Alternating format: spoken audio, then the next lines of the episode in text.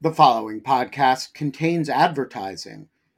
To access an ad-free version of the Lawfare podcast, become a material supporter of Lawfare at patreon.com/Lawfare. That's patreon.com/Lawfare.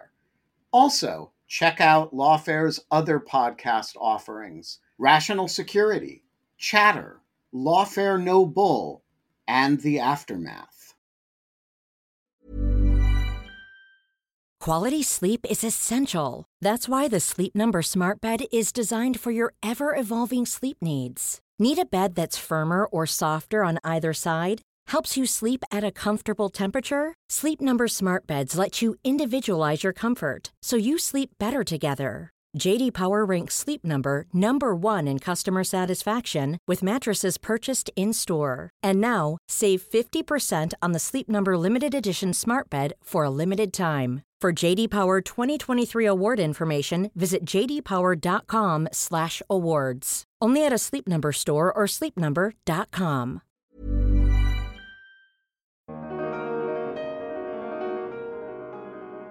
So here he is in that environment, somehow survives, and plays an important role in extricating the U.S. from Vietnam. And again, I mean, go chapter. So the fact that he appreciated the U.S. and the opportunities that that had provided to him, and is kind of, in that sense, a model of what you would hope, you know, people in the world can grow up to be in an American dream, I think is a piece of him that's largely missed out, partly by the fact that he's, you know, celebrated or criticized, or that he appears to be kind of always having been Henry Kissinger as opposed to having been the result of this series of successful lotteries. I'm Jack Goldsmith, and this is the Lawfare Podcast, December 8, 2023.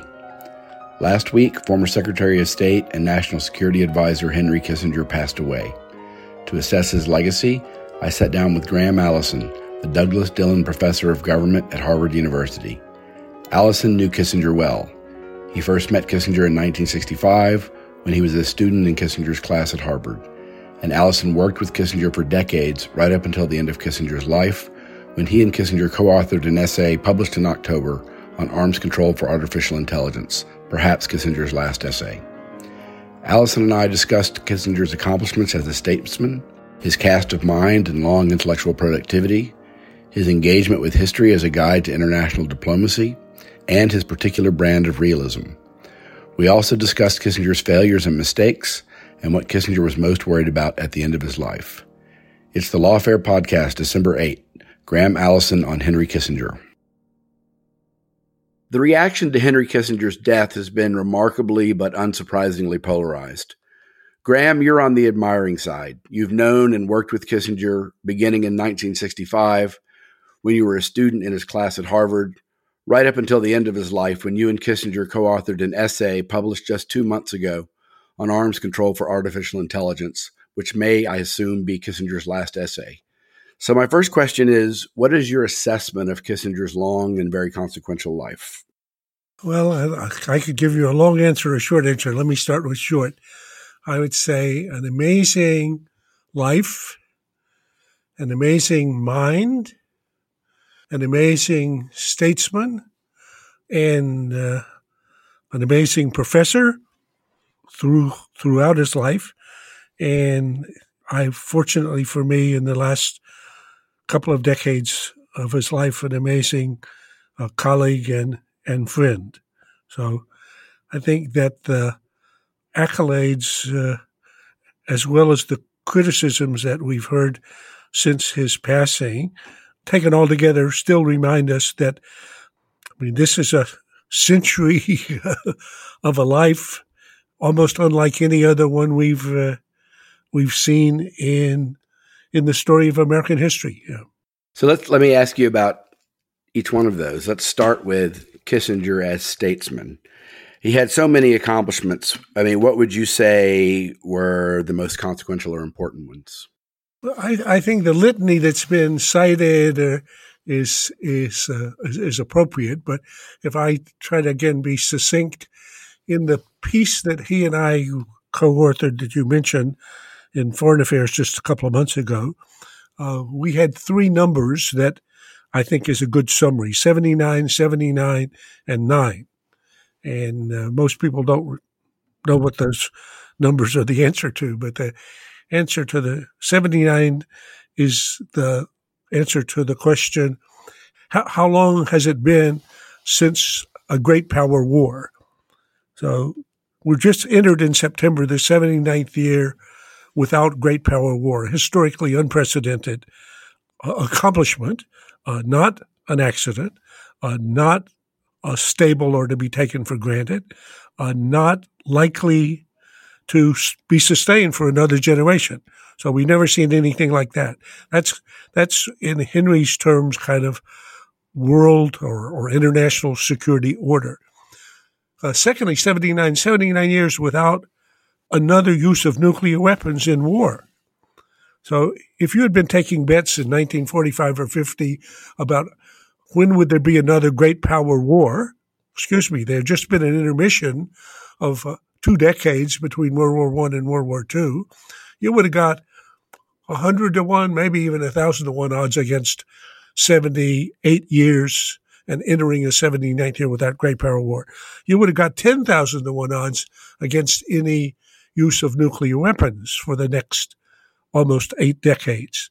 Again, an amazing accomplishment of nuclear statecraft, I would say, in which Henry played an important part. And then finally, 9 is the number of nuclear weapon states. As late as President Kennedy, he was expecting it would have 25 or 30 nuclear weapon states by the 1970s. In fact, today that there's only 9 is didn't happen by accident. This is a result of a huge undertaking by American statesmen, Republicans and Democrats, starting in the Kennedy administration, that we now know as the nonproliferation regime. But again, a very amazing accomplishment, not to be taken for granted, quite fragile, not likely to be sustainable. So in Henry's terms, he thought the overriding objective, or the primary objective, was trying to build a world without great power wars and without the atrocities of Nazism that he had escaped as a youth. And I think he played a very important part in the fact that we're now entering this 79th year without great power war and without anybody hardly noticing. So let me just ask you, I want to follow up on all of that quickly. What did Kissinger do in his 8 years in government service? I think it was 8 years. And after or before, I mean, how did he contribute to the remarkable fact of no great power war in 8 decades? What were his central accomplishments there? Well, again, you could drill down in great detail, but I would say start with the evolution of Americans' understanding of how to keep the Cold War cold.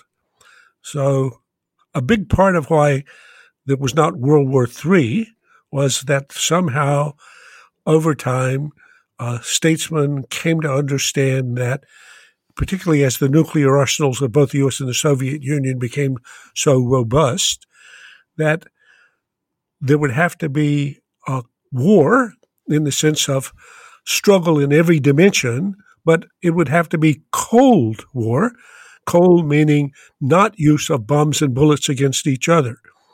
We had a number of close calls, but the evolution that occurred, not simply as a result of Henry, but to which he made a significant contribution in the Nixon and Ford administrations, to a relationship that came to be called détente, and even then the Helsinki Accords, and a normalization of a fierce competition that continued right through till ultimate victory in the Cold War, but again, without use of bombs and bullets. In the establishment of a relationship with China and they, again, attempt to create a framework for a rivalry or competition between the U.S. and China, but also one within constraints that would not lead to war.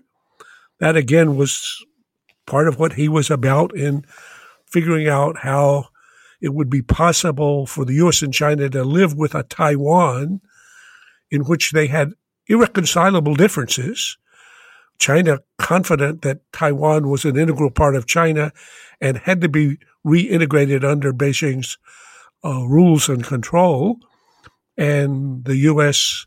intent that Taiwan should not be reintegrated into China by force and should have an opportunity to pursue its own path, in effect, a self-governing entity that's emerged as a very vibrant market economy and democracy. So irreconcilable differences, Henry understood, did not mean they would be unmanageable. And in fact, the framework that was created in the Shanghai Communique and the follow-ons has allowed 5 decades in which on both sides of the straits, people have seen greater increases in their well-being than in any equivalent 5 decades in their whole histories. And a challenge now going forward is to figure out a way to sustain that. So thirdly, if you take the nuclear space, he was one of the, I think, formative both thinkers and doers in shaping a nuclear order in which nuclear weapons were not used, and ultimately, as Reagan finally put it, a nuclear war cannot be won, because we came to understand at the end of the war, both parties would have been destroyed and therefore must never be fought. Well, that's a huge therefore. So what does this do to the relations between two parties? It means that their rivalry, however fierce, has got nonetheless to be managed by levels of communication and even cooperation that prevent either incidents or accidents or third-party provocations dragging them into a war, because, again, a nuclear war cannot be won. So Henry was one of the earlier first-generation people trying to think about nuclear weapons and think about them as they were integrated into policy. He was part of the Cambridge crowd. There were two basically centers of gravity for thinking about the nuclear age. First was at Rand. I think that was the most important one. But secondly, here in Cambridge, the so-called Harvard-MIT arms control seminar that Henry was part of with Tom Schelling and Bill Kaufman and Mac Bundy and Carl Kazen and Paul Doty, where initially Henry, with his book in the 56 or 7, was exploring and even advocating limited nuclear war, which was a fashionable idea at the time, but over time came to understand a limited nuclear war was so likely to escalate to a general nuclear war that was unacceptable. So he negotiated with Nixon the first ever arms control limitation to start the SALT Strategic Arms Limitation Treaty and the ABM Treaty. And he thought that through those negotiations between the leaders of the U.S. and the Soviet Union, there would come to be, and there did come to be, an understanding of the whole architecture of nuclear weapons and nuclear order, and ultimately the necessity of both parties to constrain risks of misunderstandings and miscalculations that could lead to a nuclear war. So the whole structure of arms control, he was the architect of the first arms control agreement. So, and I think in each of these realms, to go back to the first proposition, he was about trying to build an international security order that allowed states that had quite sharp differences in views and values, but enough power to upset the international order, to get entangled in something that would leave you short of World War III or of nuclear disorder. on the AI piece, if you look at the AI article, actually what that's about, it's called The Path to AI Arms Control, is how in the relationship between the U.S. and China as the two AI superpowers, they might try to learn lessons from the almost 8 decades of construction of a nuclear security order to limit the most potentially catastrophic applications of AI in the period ahead. Okay, let's talk about Kissinger's mind. How did you experience him as a thinker or as an intellectual? You've talked about it a little bit. Henry would like to have thought of himself, and I would think that he was, in the first instance, he came with a strategic point of view to issues as a strategist. And by a strategist, that meant not just in the American style, solving one problem after another. Americans like to think of ourselves and are as essentially problem solvers. Henry would try to stand back and say, well, let me see what's the larger problem here. What are its dynamics? What are the drivers? What are the trend lines? So if you look at his book on China, you'll see in his description of Sun Tzu and a Chinese perspective on international problems, an account that's actually also an account of the way he thought about things.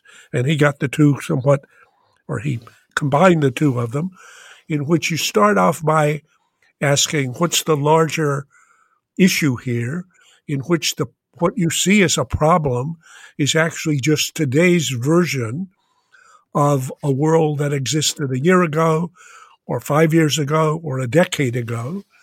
And what you're going to do as an intervention that you think is the solution to the problem is only going to impact these dynamics in such a way that the circumstances that one will face a year from now or a decade from now will be different, but will nonetheless mainly be the same structural realities that you began with.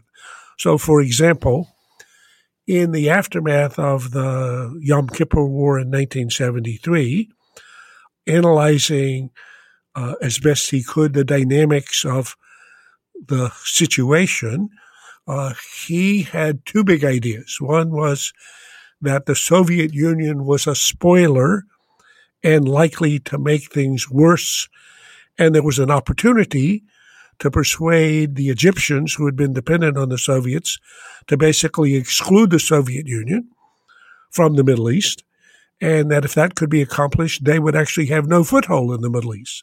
And that was accomplished.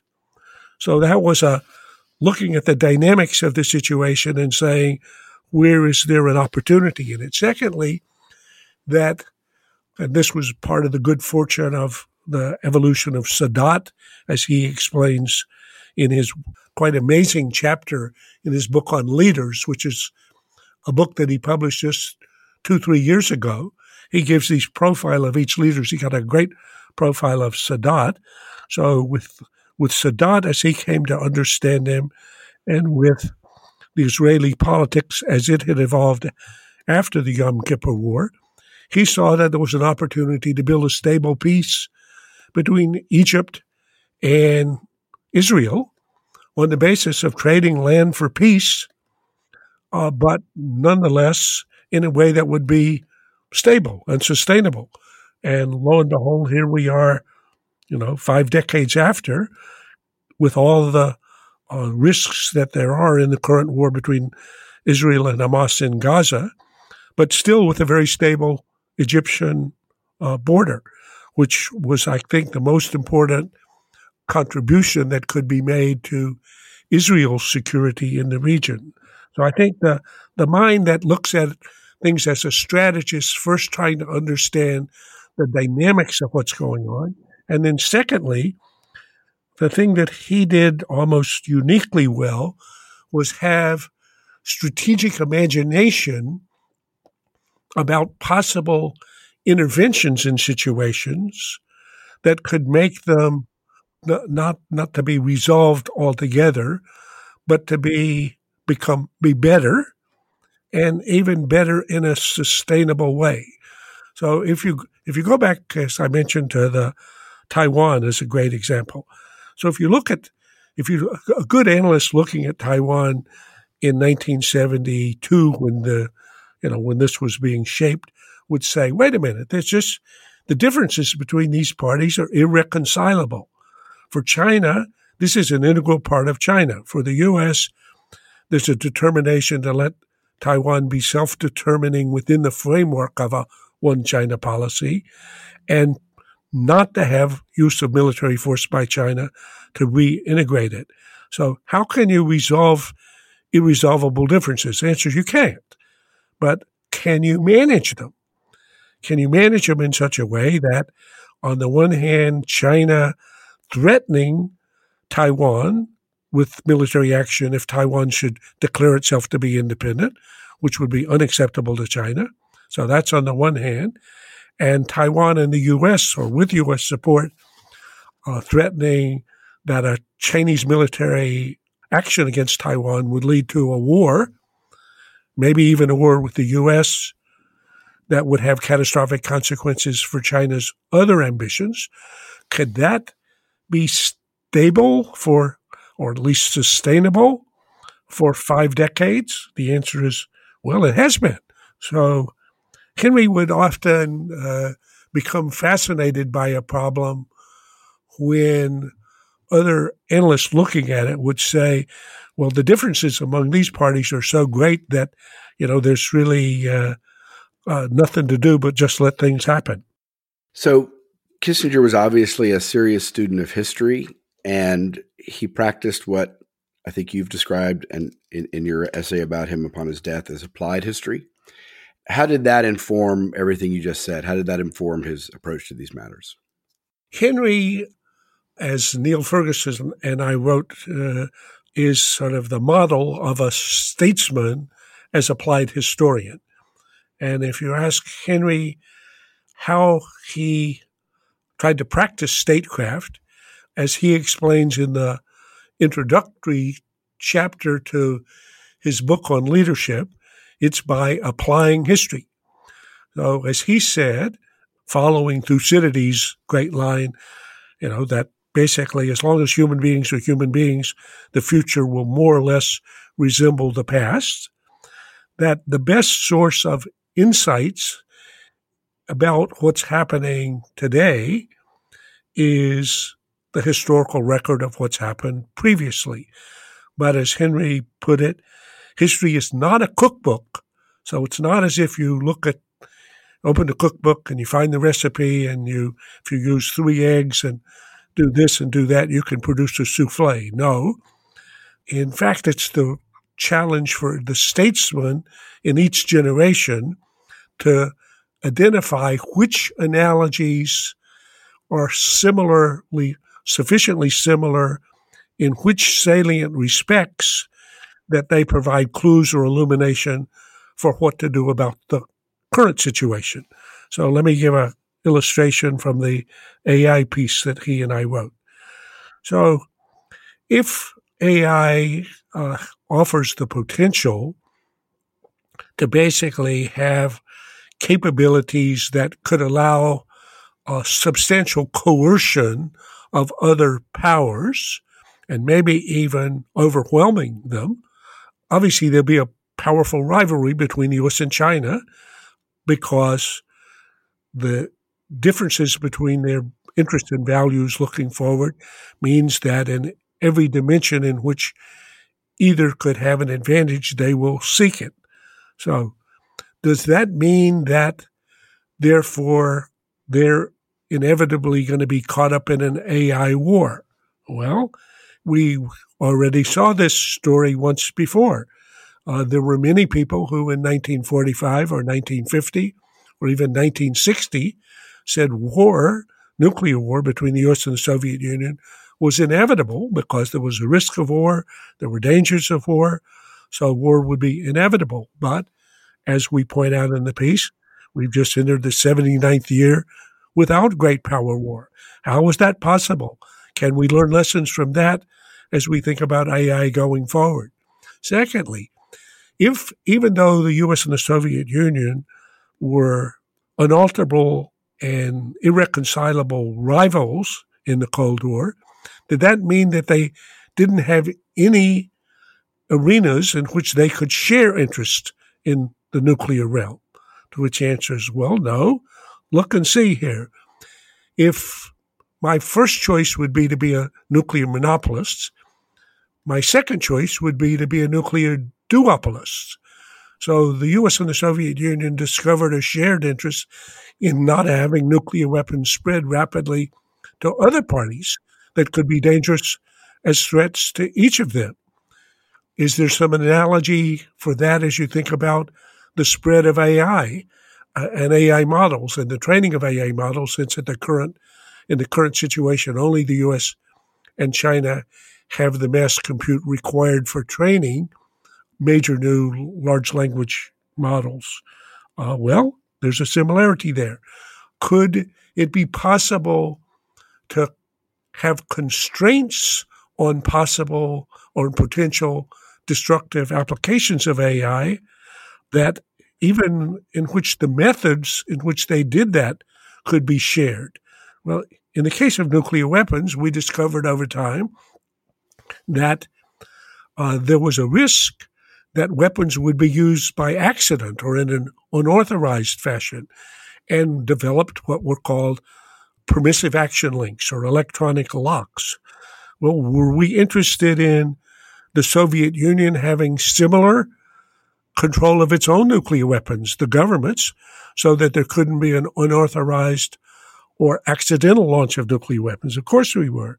And so was there then sharing in terms of conversations and even discussions of technologies for doing that? And could there be potential application, or could that analogy inform conversations between the U.S. and China now about how each of them are trying to prevent actors within their own society finding ways to apply AI that would have destructive applications? So basically, Henry would start with a challenge, and then he would go back into the library of history and his own understanding of history for analogs and precedents, and then not imagine that there was a simplistic one-to-one cookbook application, but that nonetheless, by thinking about the prior cases, it was possible to find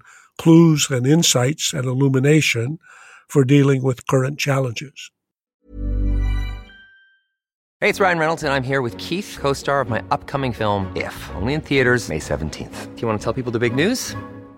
All right, I'll do it. Sign up now and you'll get unlimited for $15 a month and 6 months of Paramount Plus Essential Plan on us. MintMobile.com/switch. Upfront payment of $45 equivalent to $15 per month. Unlimited over 40 gigabytes per month. Face lower speeds. Videos at 480p. Active Mint customers by 531.24 get 6 months of Paramount Plus Essential Plan. Auto renews after 6 months. Offer ends May 31st, 2024. Separate Paramount Plus registration required. Terms and conditions apply if rated PG. Quality sleep is essential. That's why the Sleep Number Smart Bed is designed for your ever-evolving sleep needs. Need a bed that's firmer or softer on either side? Helps you sleep at a comfortable temperature? Sleep Number smart beds let you individualize your comfort, so you sleep better together. JD Power ranks Sleep Number number one in customer satisfaction with mattresses purchased in-store. And now, save 50% on the Sleep Number limited edition smart bed for a limited time. For JD Power 2023 award information, visit jdpower.com/awards. Only at a Sleep Number store or sleepnumber.com. Hey, Lawfare listeners, Ben Wittes here. Want to tell you about the first time I got a report from the folks at Delete Me. It was shortly after I started using the service back in 2022, and they sent me their first privacy report. I have since gotten 8 others. And it contains some shocking information. They had removed my data from 56 separate data brokers. that this had included 133 separate records, including 621 individual pieces of personal information. The data broker with the most information about me was a company I'd never heard of called People by Name. And here's the thing. Since then, every couple of months, I've gotten another privacy report from Delete Me, and it always contains more information that they have removed from the data brokers about me. In the second report, they informed me they had removed my stuff from 41 data brokers and that the one with the most information about me was called HLEC. I have no idea what HLEC is. So the other day, I got my latest report, and it includes 15 more data brokers with my personal information, 113 pieces of personally identifiable information. Big culprit this time is something called My Life. Well, I want to tell you that they don't have My Life anymore.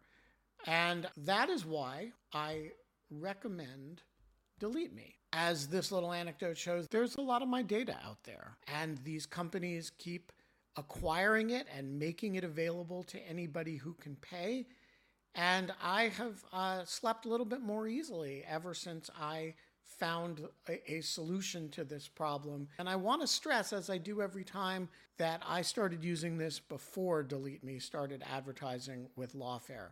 Delete Me finds and removes any personal information you don't want online, and it makes sure it stays off. And that's the point of this little story, that, you know, they keep coming back. You can get it removed once, but they'll put it back. And then Delete Me comes and takes it off again. It's a subscription service that removes your personal information from the largest people search databases on the web, and in the process helps prevent potential identity theft, doxing, and phishing scams. Delete Me sends you regular personalized privacy reports, just like the ones I've been describing, showing what info they found where they found it, and what they removed. And critically, as this story reflects, it isn't just a one-time service. It's always working for you, constantly monitoring and removing the personal information you don't want on the internet. It does all the hard work of wiping you and your family's personal information off the web. Data brokers hate Delete Me, which is why I like it. Your profile is no longer theirs to sell. So take control of your data and keep your private life private by signing up for Delete Me, now at a special discount for our listeners. Today, get 20% off your Delete Me plan when you go to joindeleteme.com/lawfare20 and use promo code lawfare20 at checkout. The only way to get 20% off is to go to joindeleteme.com/lawfare20 and enter code lawfare20 at checkout. That's joindeleteme.com/lawfare20, code lawfare20. Kissinger is widely thought to be a realist, and I wonder if you would accept that characterization, and how would you compare his realism to, say, academic realist theories? I think most of the discussion about realism and versus idealism and current day structural realism, I find it largely confusing and oversimplified. So Henry was a realist in the sense that he insisted on starting with the world as it is and attempting to impact the dynamics of the world as it is, as he sought to make it closer to the world that he wished it would be.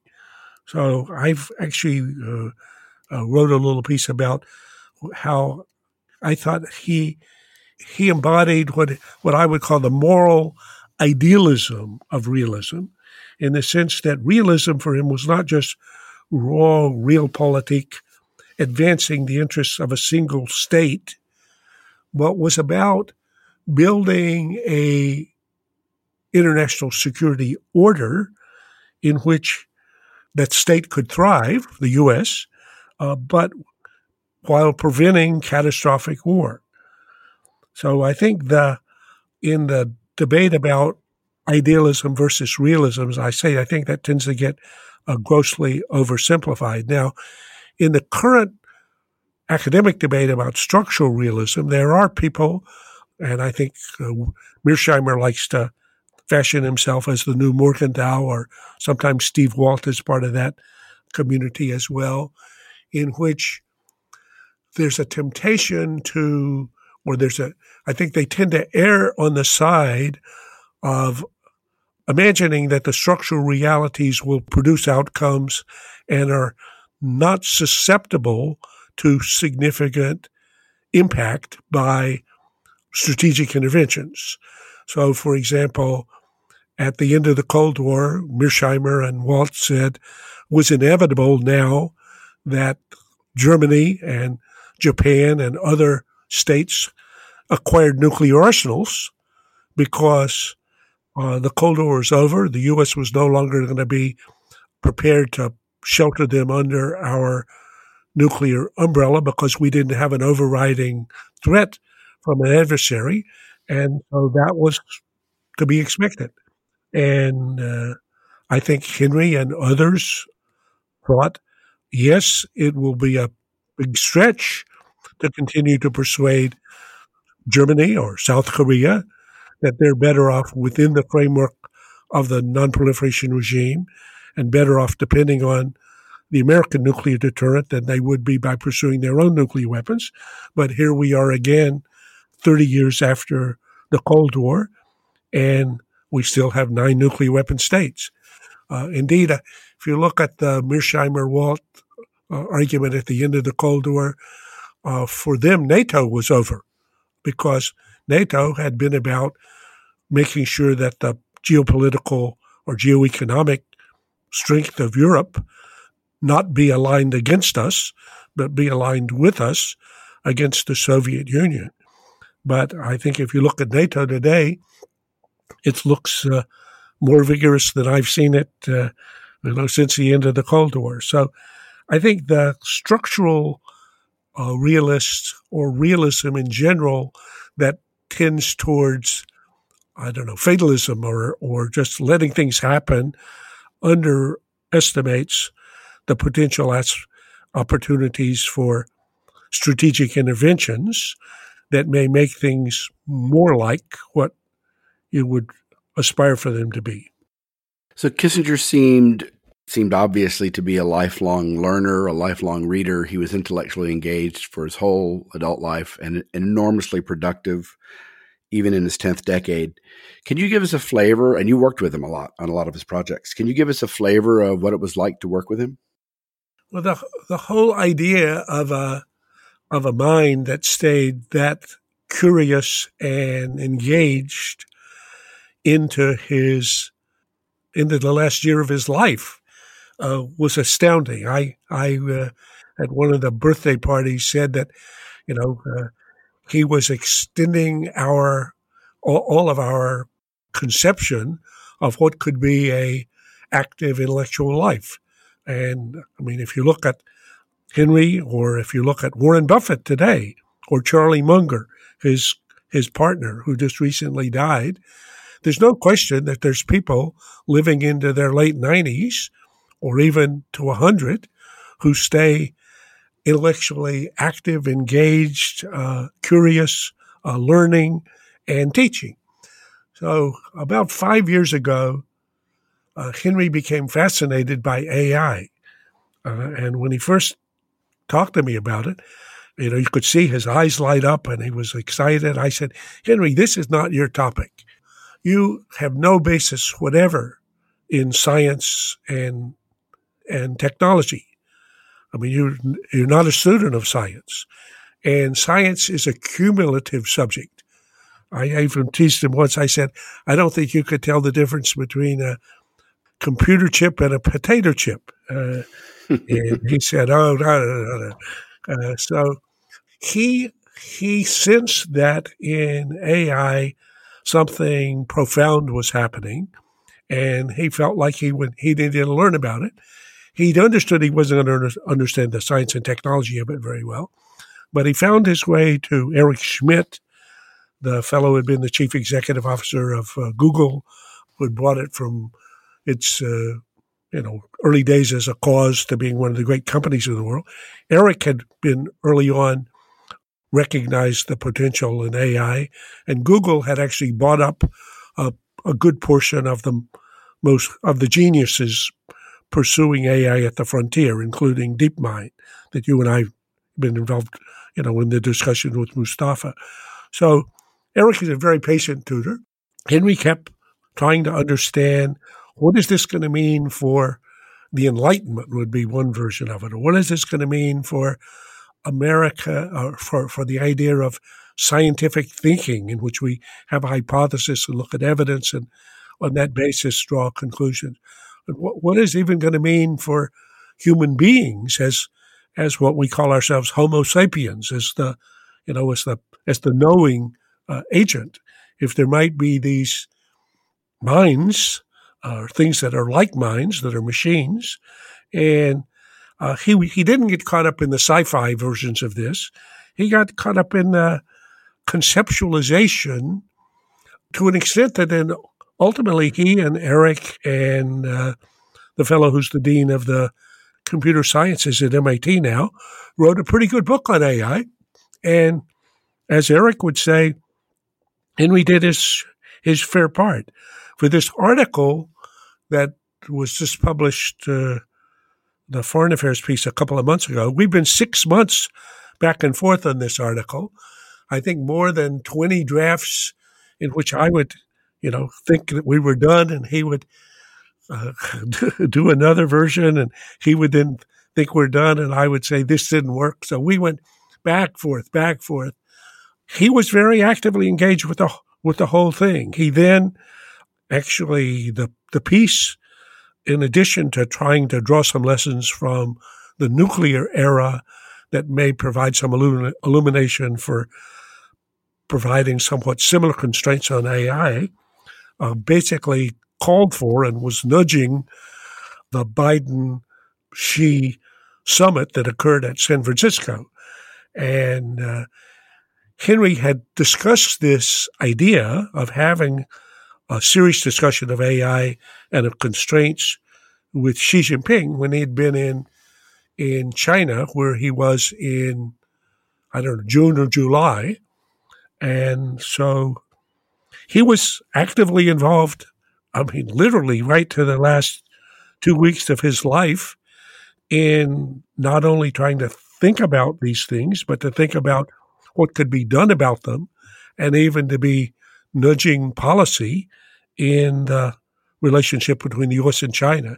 And he was very pleased that the summit actually did occur, and that at it, they did have some serious discussion of AI and agree to create a expert working group to explore further ways in which the two parties might cooperate in constraining AI.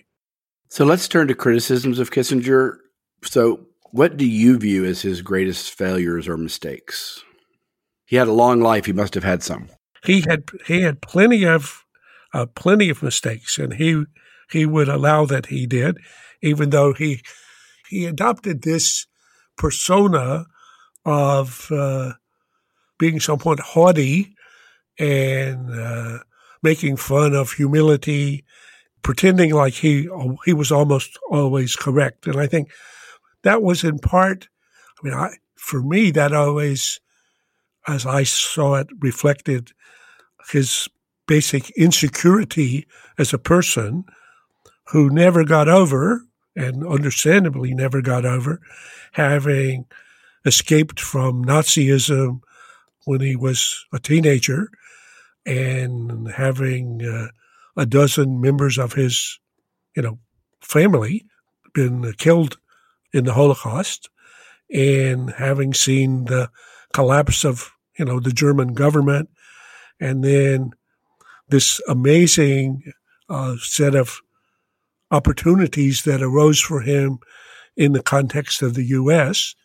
So actually at his 100th birthday party, the big party in New York, after an outpouring of commentary or, you know, comments by people, little short toasts, in effect, telling him how much they appreciated him in the various domains of, you know, he said, well, and he was as close to speechless as I've ever seen him, but he said he had been reflecting as he reached 100 and had concluded that he had been among the most fortunate people ever and had a most fortunate life in which he could think of more than 100 crossroads in which there was every reason to think that things should have gone badly for him and things went well.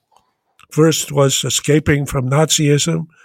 Second was finding his way to the U.S., where even a Jew from Nazi Germany could become accepted and be, you know, go to high school and graduate, and then magically somehow, or being enlisted in the army, but surviving the Battle of the Bulge and denazification, and then sort of magically being, through the GI Bill, allowed to go to Harvard, and then succession after succession. So I think to begin with, realizing that there was underneath this both an insecurity and an appreciation of all the pieces of good fortune. But in the course of doing things, did he end up doing lots of things that in retrospect, probably if given a chance to do over, he might have done differently?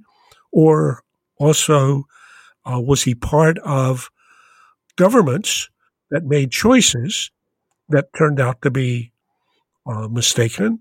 Or also, was he part of government where things that one could imagine could have been done were not done? And I would say if you take the bombing of Cambodia or the Chile and Allende or Pakistan and Bangladesh, in every one of the cases, indictments have been made and can be made of the choices. I think frequently the criticisms misunderstand the fact that he was working for a president. He was not the president. And for most of the period of time, he was subordinate to the president. After Nixon got into great trouble and the impeachment was happening in the beginning of the Ford administration, maybe for the Yom Kippur War, he was pretty much the decider. But about Vietnam, he was not the decider. He had been part of a study group here at Harvard that had concluded, and he had concluded, that the Vietnam War was unwinnable. When he and Nixon went to Washington, there were 550,000 Americans in Vietnam fighting, and we were losing 300 or 400 people a week, and the country was being torn apart. Henry thought the objective was to extricate ourselves from Vietnam in the fastest way possible, but with the least damage to America's larger objectives in the world. Nixon thought the war was winnable and thought he was going to win the war. And Henry was working for Nixon. So that's a long, complicated story in which I think those that want to blame Henry primarily for the bombing of Cambodia or other mistakes made in Vietnam mainly have got the wrong target. I think in the course of all of this, did he give priority to American interests over the interests of other parties? Yes. And did he give priority to the interest of great power politics as they related to international order as he saw it, and the absence or the prevention of large-scale war? Yes. So when trying to manage the opening to China, which was part of a geopolitical move, both for extracting the U.S. from Vietnam and for widening the gap between communist China and the mother church Soviet Union in the Soviet Sino bloc, Pakistan was the pathway and therefore was given a pass in the campaign that it conducted in essentially bloodbath over as Bangladesh emerged, but again, was that something that actually the U.S. could have caused to have come out differently? I'm not sure. Could we probably have figured out some way to have limited that? Maybe. And similarly, in the case of Allende and Chile, it wasn't Americans that overthrew him. It was the locals. Again, what actions could the U.S. have taken that would have produced a different outcome? I think particularly for critics that sit on the sideline and ask about sins of omission and imagine that if the U.S. had simply done something, things would turn out different. They should ask themselves about what's happening in Gaza today, or what happened in the genocide in Rwanda, or what's happening in Yemen, or what's happening in the Central African Republic. I understand I'm unduly partial to my old professor and colleague and friend, and probably don't give sufficient attention to the critics. I've never myself made a serious study of the particular indictments, and I thought Hitchens' piece was a hatchet job of mostly cheap shots. What is something important to understand about Kissinger that is not well known or understood about him? Maybe I'm repeating myself, but I would say I think it's important to understand that he actually recognized that his life was a series of, over the course of his life, he won, in effect, a series of lotteries in which it was highly unlikely in each one of the cases, but in which, in a truly American story, he lived an American dream. I mean, the idea that a person could escape Nazism and find a way to the U.S. and be enrolled in a high school and sell shaving brushes on the side to keep himself together, and then serve in the U.S. Army and therefore be part of that great generation, and then somehow get admitted to Harvard, and then somehow become a faculty member, and then somehow become a national security advisor. I mean, excuse me, I remember vividly he had been a protege of Nelson Rockefeller, who was Nixon's rival for the Republican nomination in 1960. Henry had given many speeches against Nixon in that campaign and demeaning Nixon.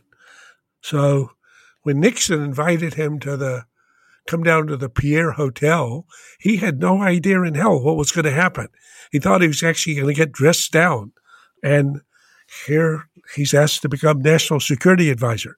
So now a Jew becomes national security advisor for a president who's very anti-Semitic and who, if you listen to the Nixon tapes, rants on with Haldeman and Ehrlichman about the danger of Jews and their, trickery and whatever. So here he is in that environment, somehow survives, and plays an important role in extricating the U.S. from Vietnam. And again, I mean, go chapter. So the fact that he appreciated the U.S. and the opportunities that had provided to him, and is kind of in that sense a model of what you would hope, people in the world can grow up to be in an American dream, I think is a piece of him that's largely missed out, partly by the fact that he's, celebrated or criticized, or that he appears to be kind of always having been Henry Kissinger as opposed to having been the result of this series of successful lotteries. Other than artificial intelligence, what was most on Kissinger's mind? What was he most worried about at the end of his life? A great question. So he appreciated that the fact that we were entering the 79th year without great power war was historically anomalous. and that the elements that had made that possible included many, many close calls in the Cold War with the Soviet Union, but that now in the rivalry between the U.S. and China, that the likelihood that this would end badly in a war and ultimately a world war was substantial and growing. And he didn't think it was necessary. He's not fatalistic, but he was very realistic. And he couldn't find a way to – he kept stretching, looking for what he would call a strategic concept or framework that would make it possible for the U.S. and China to basically – he called it co-evolve, co-evolution, or compete, but nonetheless with sufficient communication and constraints to allow basically history to decide. So he was struggling for that. If you look at his book on China or at the, you know, what he said after his summer meeting with Xi Jinping, that was the issue he was continuing to struggle with, and that's what he was most worried about, because he, grounded in history, realized, and I think most of us should take this more to heart, that there is something amazing about the fact that this is the 79th year without Great Power War, and that that's not likely to be sustained in our lifetime unless we summon or mobilize the kind of strategic imagination that was applied by Henry and many other statesmen over the period of the past 79 years. Graham Allison, thank you very much. My pleasure. The Lawfare podcast is produced in cooperation with the Brookings Institution. You can get ad-free versions of this and other Lawfare podcasts by becoming a Lawfare Material supporter at patreon.com/Lawfare. You'll also get access to special events and other content available only to our supporters. Please rate and review us wherever you get your podcasts. Look out for our other podcasts, including Rational Security, Chatter, Allies, and The Aftermath, our latest Lawfare Presents podcast series on the government's response to January 6. Check out our written work at www.lawfaremedia.org. The podcast is edited by Jen Patia Howell, and your audio engineer was Noah Mosband of Goat Rodeo. Our music is performed by Sophia Yan. As always, thanks for listening.